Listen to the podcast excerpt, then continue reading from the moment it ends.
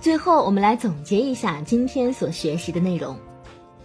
首先我们归纳了一些负面的声音性格，比如声音小、气力弱，会导致你的声音性格听起来胆小、自卑、怯懦，而粗声粗气的声音呢，会显得缺乏修养、没有礼貌。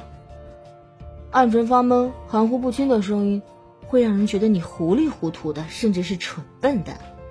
尖细刺耳、嗲声嗲气的声音，会让人觉得你尖酸刻薄、矫揉造作；而僵直冷漠的声音呢，会让人觉得高冷自大、不易相处。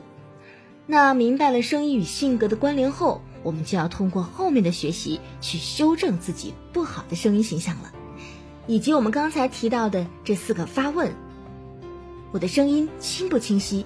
我的音色是怎样的？我的声音有温度吗？我的声音与我相称吗？分别对应着清晰、音色、温度与风格，这是咱们好声音的四要素。以上就是本期的所有内容。想要有免费的声音评测以及优质好课，可以加上老师微信四一九八八四二三。